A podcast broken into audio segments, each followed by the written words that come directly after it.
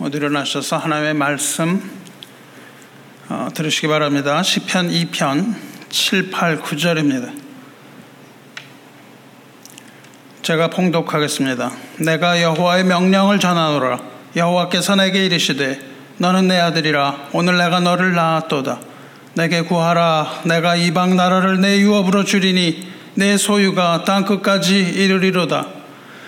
내가 철장으로 그들을 깨뜨리며 칠그릇같이 부수리라 하시도다. 아멘. 이번 자리에 앉으시기 바랍니다. 음, 금요 찬양 예배 나오신 여러분 주님의 이름으로 환영합니다. 하나님의 말씀과 은혜를 나누겠습니다. 옆에 계신 분과도 인사하시기 바랍니다. 어, 금요 찬양 예배 잘 나오셔서 감사합니다. 어, 오늘 이렇게 또 찬양과 어, 예배로 하나님께 어, 영광 돌릴 때 하나님의 어, 은혜가 하늘로부터 부어질 것을 믿습니다. 이 시편 2편은 어, 장차 온 세상을 다 통치하실 왕으로 이 땅에 오실 메시아의 영광을 노래하고 있습니다. 특히 이 시는 이스라엘 왕들의 대관식 때 낭송하는 낭송시라고 지난번에도 말씀드린 바가 있습니다. 하나님께서 이스라엘의 왕을 세우시기 전에 온 나라가 아, 메시아의 통치를 거부하고 열방이 아, 하나님을 대적했고 온갖 음모를 꾸며서 기름 부은 아, 그 부름을 받으신 메시아에게 반기를 들었었던 것 기억하십니다. 그러나 하나님께서는 그들의 헛된 음모를 비웃으시고 메시아를 거룩한 시온 산에 세우십니다. 아, 물론 여기서 하나님께서 그의 거룩한 산 시온에 기름 부어 세우시는 왕은 1차적으로 아, 다윗 왕조입니다. 그리고 오늘 읽은 본문은 아, 왕의 대관식 장면입니다.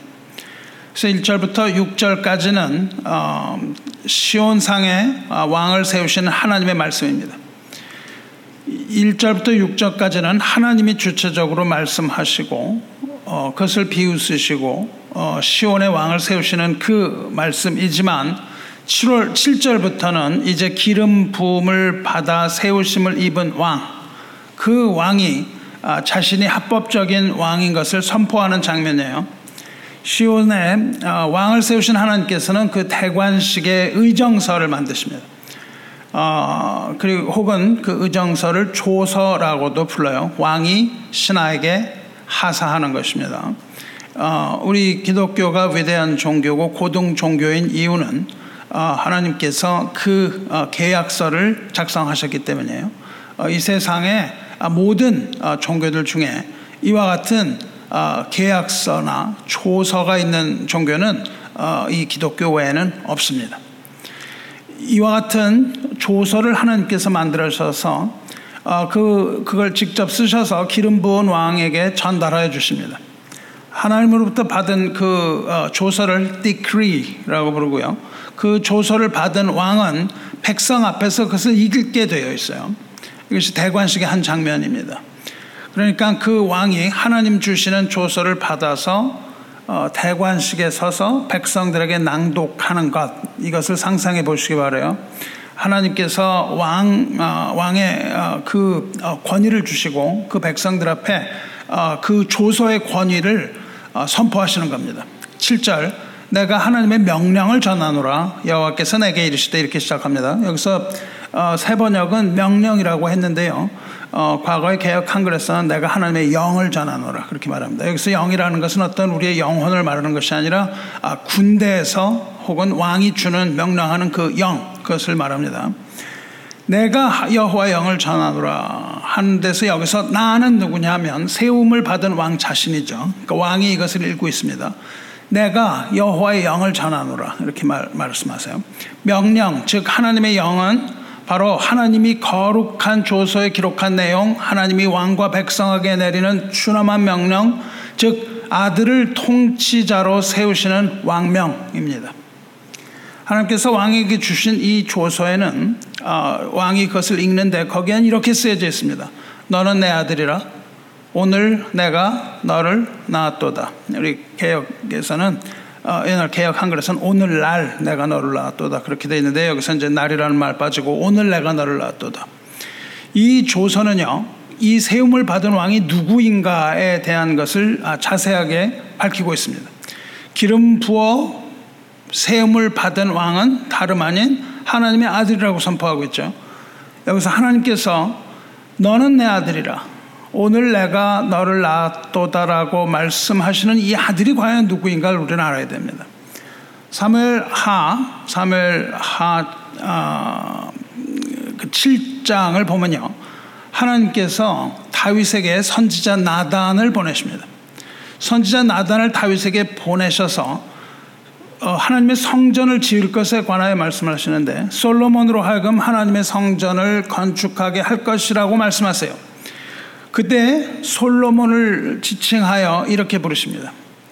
음, 이제 어떻게 하냐면요. 내 수완이 차서 너는 다윗이에요. 내 수완이 차서 내 조상들과 함께 누울 때, 그러니까 다윗이 죽게 될 것을 말씀하시죠. 내 수완이 차서 내 조상들과 함께 누울 때, 내, 내가 내 몸에서 날 씨를 내 뒤에 세워. 그러니까는 그 후임 왕을 세운다고 말씀하시는 거예요. 그의 나라를 경고하게 하리라. 그는 내 이름을 위하여 집을 건축할 것이요.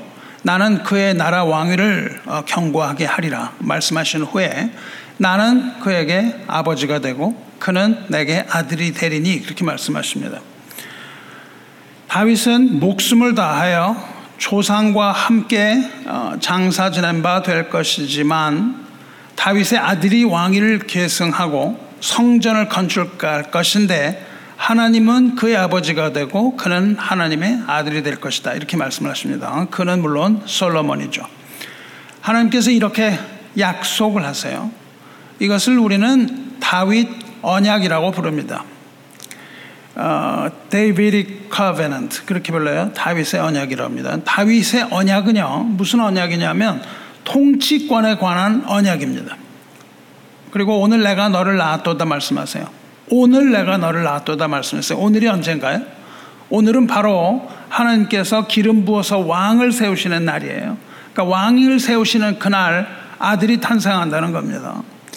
다윗 언약은 다윗과 그의 후손이 하나님의 양자가 될 것이고 그것은 곧 다윗의 후손이 하나님의 통치권을 통치권을 위임받았다는 걸 말합니다.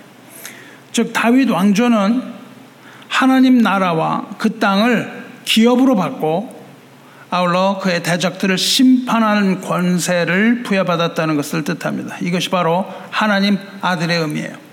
우리는 하나님의 아들에 대해 깊이 묵상해야 됩니다. 하나님께서 내 아들이라고 부르시는 자, my son 혹은 my sons 이렇게 부르시는 자는 1차적으로 다윗과 그의 후손인 이스라엘 왕들이에요. 이스라엘의 왕입니다. 그러나 사실 그 왕들은 다윗의 후손으로 이 땅에 오신 진정한 왕이신 메시아를 나타내는 그림자들이죠. 이스라엘의 왕들은 메시아의 그림자입니다. 그리고 진정한 시온의 왕, 시편이 말하고 있는 진정한 시온의 왕은, 왕은 예수 그리스도를 나타내요. 이런 관점으로 볼 때 방금 읽은 구절은 하나님 나라에서 예수께서 기름 부으심을 받고 왕으로 세우심 받는 왕의 대관식입니다. 그러니까 메시아이신 예수께서 하나님으로부터 왕으로 부르심을 받고 세우심을 받는 어, 진정한 왕의 대관식을 말한다고요. 하나님께서 이렇듯 예수님께 기름을 붓고 왕으로 세우신 후 예수님은 하늘에 있던 그 대관식이 있은 후 이 땅에 오십니다. 이 땅에 오신 왕 중의 왕이신 그리스도에게는 하나님의 아들이라는 수많은 증거들이 나타나요. 뭐 거의 셀 수 없을 정도로 이 땅에 오신 예수님은 하나님의 아들이라는 증거가 무수히 나타나는데 예를 들면 예수님께서 요단강에서 세례를 받으시던 날 성령 하나님이 비둘기 같이 그 땅에 내려오시죠. 성자 예수님은 물에서부터 올라오십니다. 예수님이 물에서 올라오시고 성령 하나님이 비둘기와로부터 비둘기의 모습으로 그 위에 내려오시고 하늘로부터 목소리가 들립니다. 하늘로부터 소리가 있어 말씀하시되 이는 내 사랑하는 아들이요 내 기뻐하는 자라 하시니라. 성부 하나님께서 음성으로 예수께서 하나님의 아들이심을 증언하시는 장면이죠. 그리고 또 주님께서 변화산에 오르셔서 모세와 엘리야를 만나실 때도 하늘에서 아버지의 증거의 음성이 제자들의 귀에 들려오죠. 말할 때에 호련히 빛난 구름이 그들을 덮으며 구름 속에서 소리가 나서 이르시되 이는 내 사랑하는 아들이요 내 기뻐하는 자니 너희는 그의 말을 들으라 이렇게 말씀하셔서 하나님의 아들이심을 어, 증거하게 됩니다. 그리고 다시 살아나신 예수께서 다시 살아나신 부활의 사건은 예수님께서 하나님의 아들이며 만왕의 왕이심을 증거하고도 남는 충분한 증거입니다. 로마서는 이걸 이렇게 기록합니다. 이 복음은 로마서 1장 2절로부터요. 이 복음은 하나님이 선지자들을 통하여 그의 아들에 관하여 성경에 미리 약속하신 것이라 그의 아들에 관하여 말하면 육신으로는 다윗의 혈통에서 나셨고 성결의 영으로는 죽은 자들 가운데서 부활하사 능력으로 하나님의 아들로 선포되셨으니 곧 우리 주 예수 그리스도 신이라. 이렇게 어, 기록을 정확하게 하고 있습니다. 그러니까 복음이라는 것은 하나님의 아들에 관한 약속이다. 그렇게 얘기를 하죠. 복음은 하나님의 아들에 관한 약속이며 그 아들은 육신으로는 다윗의 혈통, 즉 다윗의 후손이신 왕, 하나님께서 시편에서 기름 부어 세우신 그 왕, 그리고 성결의 영으로는 부활하신 능력으로서 하나님의 아들로 선포되셨다는 거예요. 이 세 가지가 어, 로마서에 자세하게 기록되어 있는 것입니다. 그래서 그것을 우리는 예수가 하나님의 아들이신 것을 믿어요. 그러니까 첫째로 아들, 예수, 하나님께서 여기서 말씀하신 아들, 아들, 아들은 다윗 왕국의 왕들, 둘째로 아들은 다윗의 후손으로 이 땅에 오신 만왕의 왕 예수 그리스도입니다. 그러나 그것이 아, 모두겠습니까? 아닙니다. 하나님께서 아들이라고 부르실 때는요, 비단 어, 하나님이 세우신 이스라엘의 왕뿐만 아니라 하나님 나라의 백성은 모두 하나님의 아들이라고 아, 부르세요. 첫째로 이스라엘 백성을 하나님의 아들이라고 부르셨습니다. 신명기 14장 11절을 보면요. 너희는 너희는 이스라엘 백성입니다. 너희는 너희 하나님 여호와의 자녀니 이렇게 구약에서도 이스라엘 백성을 하나님의 아들 하나님의 자녀라고 말씀을 하세요.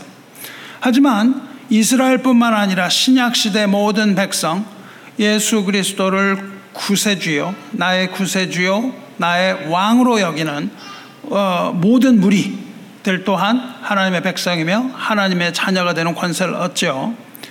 요한복음 1장 12절에 영접하는 자 곧 그 이름을 믿는 자들에게는 하나님의 자녀가 되는 권세를 주셨으니 이는 혈통으로나 육정으로나 사람의 뜻으로 나지 아니하고 오직 하나님께로부터 난 자들이나 이렇게 말씀하시므로 어, 신약에서 어, 예수님을 영접하고 예수의 이름을 부르는 모든 자들 역시 하나님의 자녀라고 말씀하십니다. 예수를 영접하고 그 이름을 믿는 자 그리고 그리스도 예수 안에서 모든 사람 예수 안에 있는 모든 사람이다 하나님으로부터 난 그의 아들이에요. 그러니까 여기서 아들이라고 하는 것은 이렇게 확대됩니다. 오늘 읽은 어, 시편 하나님의 조서에는 하나님의 아들에게 주어진 세, 권이, 세 가지 특권이 나와요. 하나님께서 이렇게 너는 내 아들이라 오늘 내가 너를 낳았도다 말씀하시고 그 아들에게 세 가지 특권을 부여하세요. 그것이 대관식에서 왕에게 주시는 특권입니다. 프리빌리지죠. 그것은 1차적으로 조금 아까 말씀드린 것처럼 다윗 왕조의 왕들과 백성에게 주어지는 것이지만 그보다도 이 특권은 왕 중의 왕이신 그리스도 예수와 그 안에 있는 하나님의 자녀, 하나님의 성도, 예수를 믿고 구원 얻은 저와 여러분에게 주어진 말할 수 없이 귀한 특권입니다. 이 특권이 무엇인지 알고 우리에게 주어진 권리와 특권이 무엇인지 알고 이 특권을 마음껏 누리시기 바랍니다. 주어진 첫 번째 특권이 무엇인가요? 첫 번째 특권은 8절 앞부분에 나오는 내게 구하라입니다. 내게 구하라. 그러니까 택하신 왕, 왕의 첫 번째 특권은 자유롭게 하나님 앞에 나가서 하나님께 구할 수 있는 것입니다. 예수님께서도 하나님의 아들로서 항상 아버지 앞에 나아가 기도하시지 않았습니까? 그리고 이것은 이제 그리스도 안에서 하나님 자녀가 된 교회와 성도에게 특별한 특권으로 주어진 거예요. 내게 구하라. 구할 수 있게 됐다는 겁니다. 너희는 택하신 족속이요. 왕 같은 제사장들이요. 거룩한 나라다라고 말씀하신 이 말씀은요. 이제 우리에게 더 이상의 제사장이 필요가 없다는 겁니다. 더 이상 제사장이 필요 없고 각자 하나님의 보좌 앞에 나가서 그리스도 예수의 이름으로 하나님께 기도, 할 수 있다는 겁니다. 우리가 무슨 제사장과 같은 직분을 가졌다는 뜻이 아닙니다. 아, 나도 제사장이 아무것도 필요 없어. 그런 뜻은 아닙니다. 그런 뜻이 아니라 제사장 없이 우리가 하나님 앞에 나가도 죽지 않는다는 거예요. 즉, 하나님께 직접 우리가 기도할 수 있는 특권을 얻었다는 거예요. 요한복음 14장 14절에요. 내 이름으로 무엇이든지 내게 구하면 내가 행하리라. 말씀하세요. 그래서 우리는 무엇이든지 그리스도 예수의 이름으로 다 구할 수가 있는 거예요. 이 약속이 주어졌다고요. 구하라 그리하면 너희에게 주실 것이요. 찾으라 그리하면 찾아낼 것이요. 문을 두드리라 그리하면 너희에게 열 것이니 구하는 이마다 받을 것이요. 찾는 이는 찾아낼 것이요. 두드리는 이에게 열릴 것이라. 이것은 약속이에요. 주님께서 우리에게 하신 이 약속을 우리가 믿는다면 이 약속을 가지고 우리가 하나님 앞에 기도할 수가 있는 겁니다. 그리고 우리는 어, 왕 같은 제사장으로서 이 왕에게 주어진 이 특권, 이 특권을 가지고 하나님 앞에 나아가 어, 어, 믿음으로 우리가 그것을 구할 수 있는 겁니다. 그러므로 저 여러분은 이 기도의 특권을 가지고 하나님 앞에 나아가서 그 보좌 앞에 엎드려서 믿음으로 우리의 구하는 바를 아, 구하시기를 주님의 이름으로 축원합니다. 두 번째 특권이 주어지죠. 두 번째 특권은 8절 뒷부분입니다. 내가 이방 나라를 내 유업으로 줄이니 내 소유가 땅 끝까지 이르로다. 이것이 두 번째 특권이고 두 번째 약속입니다.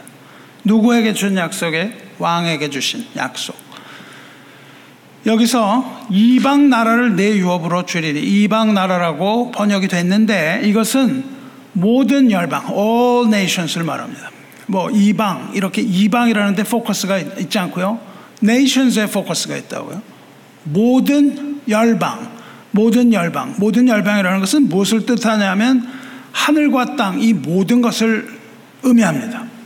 즉 하나님의 나라를 말해요. 이 왕은요, 하나님의 나라를 유업으로 받는 겁니다. 유업으로 받아요. 하나님께서는 이 온 우주, 하나님의 나라를 다 통치하심으로 하나님께서 그 나라를 아들에게 물려주는 것이 당연합니다. 그래서 그것을 선언하고 계세요. 아들은 무엇입니까? 여기서 말하는 아들은 곧 하나님 나라의 상속자를 말한다고요. 여기서 말하는 이 아들은요, 구약성에서 딱 네 번만 써요. 딱 네 번만 쓰는데 그 중에 세 번은 어, 잠언에 나옵니다. 잠언의 아들이고요. 여기서 딱 한 번만 쓰는데 이것은 보통 내 아들 하는 그런 어, 어린이 뭐 내가 사랑하는 자 이런 뜻이 아니고요. 법적인 권리를 가진 아들을 말하는 거예요. 그래서 딱 한 번만 여기 사용되는 아주 어, 귀한 내용입니다.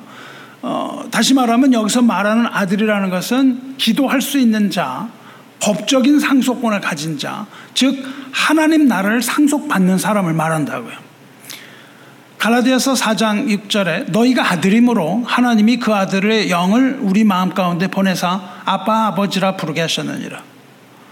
왜 우리를 아버지라고 부르게 하신다고요? 아들이니까. 우리가 무엇을 해서 무엇을 했기 때문에 아버지라고 부르는 게 아니에요. 우리가 아들입니다. 그냥 아들이에요. 너희가 아들임으로 하나님이 아바 아버지라 부르게 하셨다는 거예요.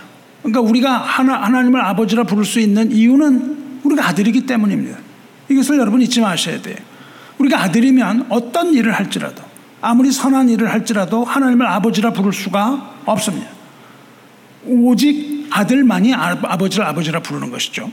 그러므로 내가 이후로는 종이 아니요 아들이니 아들이면 하나님으로 말미암아 유업을 받을 자 아니라 이렇게 말씀하신다고요.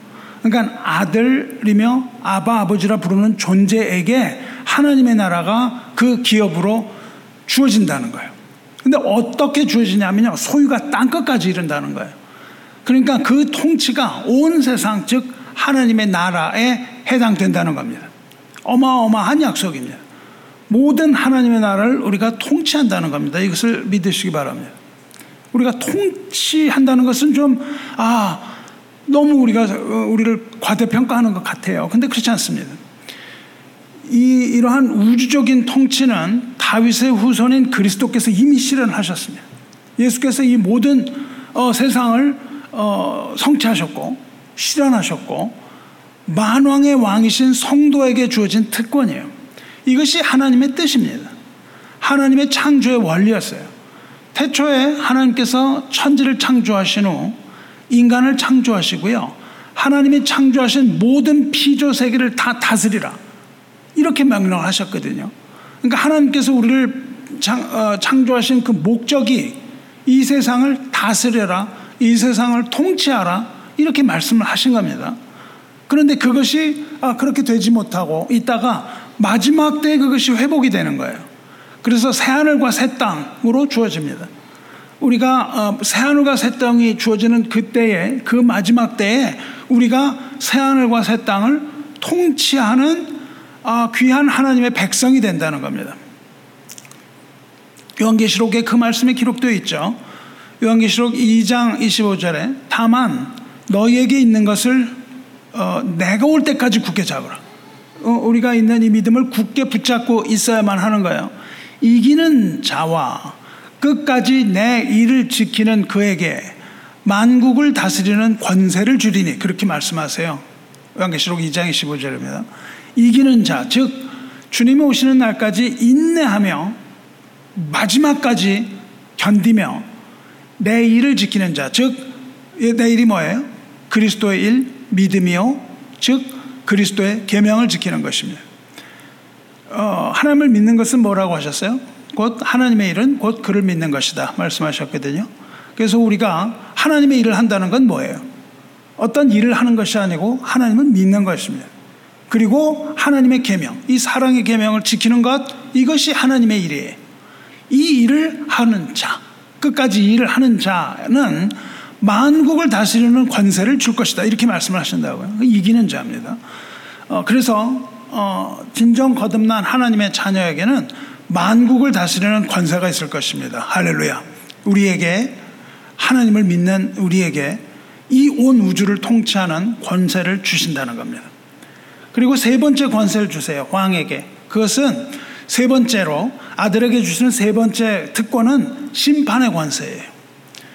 내가 구절에 철장으로 그들을 깨뜨리며 질그릇같이 부수리라 말씀하세요. 하나님께서는 메시아이신 그리스도에게 왕의 직분을 감당할 수 있도록 통치권을 주셨을 뿐만 아니라 철장 권세를 주십니다. 이 철장 권세, 즉 통치와 심판 이 두 양날개를 주신다고요. 세상을 통치할 뿐만 아니라 심판 두 개가 같이 갑니다. 이것이 그리스도의 이중 직분입니다. 구원자요 심판주 이 두 가지를 다 갖고 계시다고요. 예수님은요 메시아로서 이 모든 인류를 어, 위하여 하나님의 사랑을 그 죄인에게 베푸시는 자비로우신 하나님이세요. 그러한 동시에 끝까지 회개하지 않는 악인을 철장 권세로 어, 깨뜨리시는 심판하시는 심판주시라고요. 회개하지 않는 자에게는 주님이 다시 오시는 날 질그릇과 같이 그런 자를 깨뜨리신다는 약속입니다. 이것이 하나님의 언약이에요. 곧 인생에 있어서 진정한 복과 저주. 이것이 복과 저주의 이야기입니다.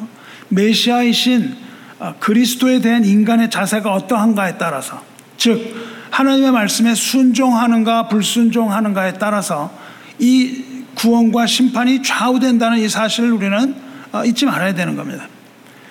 좀 아까 어, 읽으신, 읽은 그곳에요. 더 읽으면 계시록 2장 26절을 조금 더 읽어 내려가면 이기는 자와 끝까지 내 일을 지키는 여기 나는 예수님이죠. 이기는 자와 끝까지 내 일을 지키는 그에게 만국을 다스리는 권세를 주리니 하시고 그것이 바로 통치죠. 그 다음에 이어서 무슨 말이 나옵니까? 그가 그는 이기는 자 끝까지 어, 주님의 계명을 지키는 자는 그가 철장을 가지고 그들을 다스려 질그릇 깨뜨리는 것과 같이 하리라. 나도 내 아버지께 받은 것이 그러하니라. 예수님 그렇게 말씀하십니다. 뭐예요? 예수님의 아들로서 철장 권세를 받으셨다고요. 그리고 그 철장 권세를 그 어, 이기는 자 끝까지 예수의 계명을 지키는 예수의 예수님의 제자들에게 어, 그것을 주셨다고요. 그러니까 아버지로부터 받은 이것을 너희에게 주노라 이렇게 말씀하세요. 내가 또 그에게 새벽별을 주리라. 귀 있는 자는 성령이 교회들에게 하시는 말씀을 들을지어다 이렇게 말씀하십니다. 주님에게 주어진 이 철장 심판의 권세는요. 그리스도 안에서 하나님의 아들이 된 우리 성도들에게도 주어진다고요. 우리는 뭐 그렇게 시시한 사람들이 아닙니다. 맨날 우리는 교회 나와가지고 울고 뭐 상처받았다고 하고 그냥 그렇게 손을 늘어뜨리고 이런 정도의 사람들이 아니에요. 우리는 우리의 자존감을 회복해야 됩니다. 우리의 self-esteem. 우리는 누구예요? 하나님의 자녀예요. 온 우주를 통치하는 권세를 받은 자입니다. 하나님께 나아가 직접 기도할 수 있는 힘이 있는 자들이에요. 그리고 우리는 또 무엇입니까? 우리는 세상을 심판하는 권세까지도 가진 왕 같은 그러한 제사장이요. 우리는 택함을 받은 족속이라 그렇게 말씀을 하셨어요. 그러니까 우리가 우리의 참된 어, 어, 아이덴티티, 우리의 참된 아이덴티티를 안다면 우리는 그렇게 살 수 없는 거예요. 우리는 하나님의 아들로서 살아야 됩니다. 우리가 어떻게 우리에게 심판의 권세가 주어졌죠? 우리가 복음을 전할 때 우리는 통치와 심판의 권세를 동시에 행사합니다. 우리가 복음을 전할 때요, 우리가 전하는 복음을 듣고 순종하는 자는 주님을 영접하는 자입니다. 그는 하나님의 통치 안에 들어가요. 그리고 그는 구원의 놀라운, 그에게는 구원의 놀라운 은혜가 주어집니다.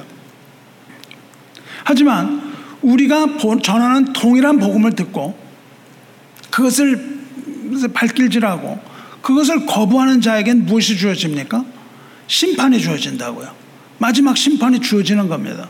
그러니까 복음을 전하는 자, 복음을 전하는 자의 입에서 나오는 이 말에는요, 구원의 권세가 주어지기도 하지만 심판의 권세가 동시에 주어지는 거예요.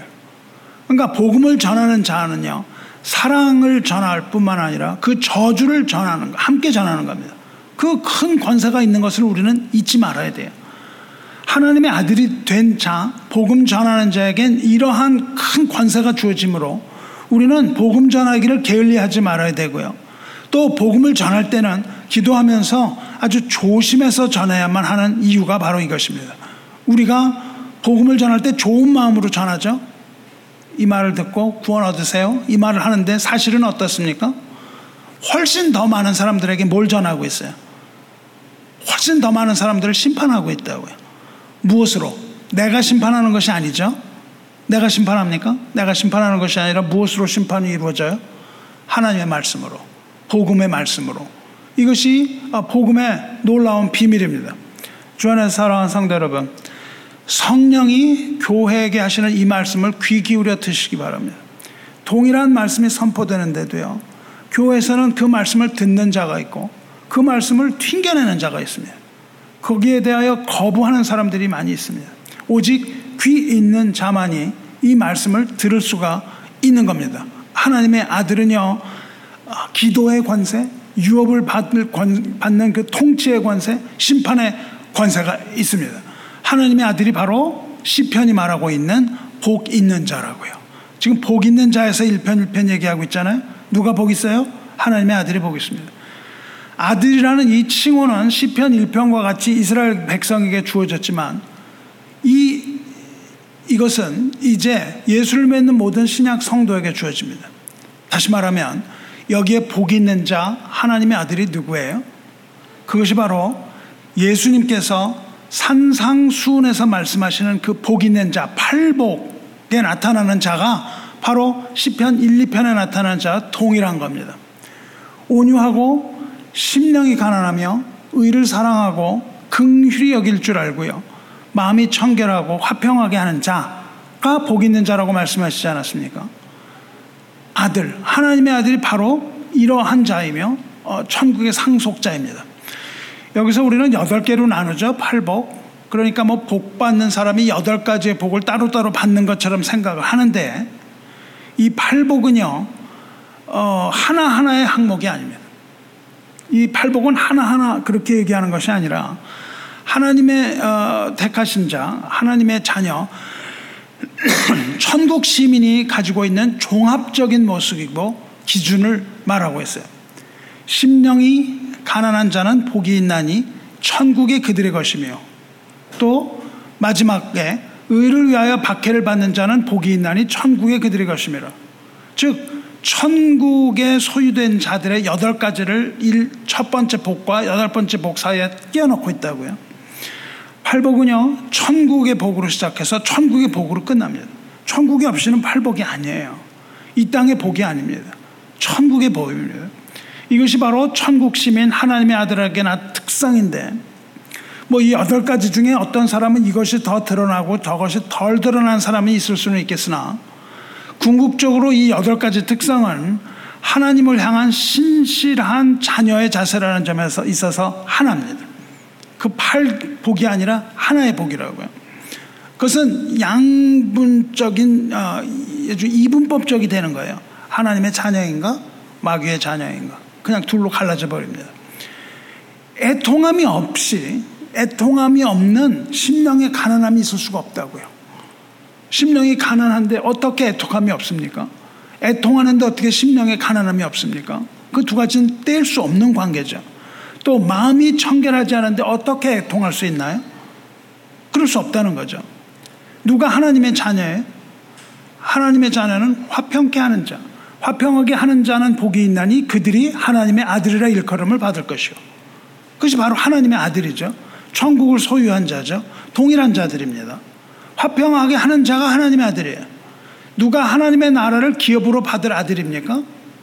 온유한 자는 복이 있나니 그들이 땅을 기업으로 받을 것이요. 말씀하시잖아요. 여기 주어지는 모든 특권이 다 그 한 사람에게 모조리 주어져요. 하나님은 그냥 몰빵으로 주신다고요. 그 아들에게만. 온유한 자는 복이 있나니 그들이 땅을 기업으로 받을 것이요. 말씀하시지 않습니까?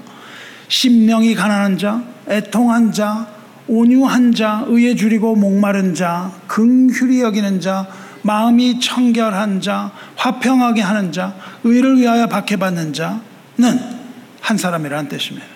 그것이 한 사람이에요. 한 사람 즉 하나님의 아들이라는 겁니다. 우리가 하나님의 아들이면 이 모든 것을 다 가지고 있다는 거예요. 우리의 특징으로 나타나는 겁니다. 이것이요, 우리의 성품을 말하는 게 아니에요. 오해하지 말아야 됩니다. 이것은 우리가 어, 천성적으로 타고난 아주 좋은 성품, 온유한 사람, 뭐 마음이 청 이런, 이런 성품이 아닙니다. 또 이것은요 후천적으로 우리가 뭐 수양을 하거나 노력을 해서 얻는 결과도 아닙니다. 우리가 선천적으로 가지고 있는 성품도 아니고요. 우리가 노력해서 얻는 어떤 것도 아닙니다. 무엇일까요? 이것은 오직 성령의 능력에 의해서 물과 성령으로 거듭난 사람들에게 나타나는 특징일 뿐이에요. 이것을 우리는 잊지 말아야 합니다. 그 주체는 하나님께 있는 거예요. 어, 누가 하나님의 아들이라고요? 무릇 로마서 8장 14절에 있는 것처럼 무릇 하나님의 영으로 인도함을 받은 사람은 곧 하나님의 아들이라. 이것이 바로 팔복이 말하는 그거예요. 성령에 이끌린 사람이 바로 하나님의 아들이며 하나님의 아들이 바로 그 팔복을 가진 사람이라는 거예요. 내가 온유하려고 무슨 노력을 해가지고 하나님의 나라를 유업으로 얻는 게 아니라는 겁니다.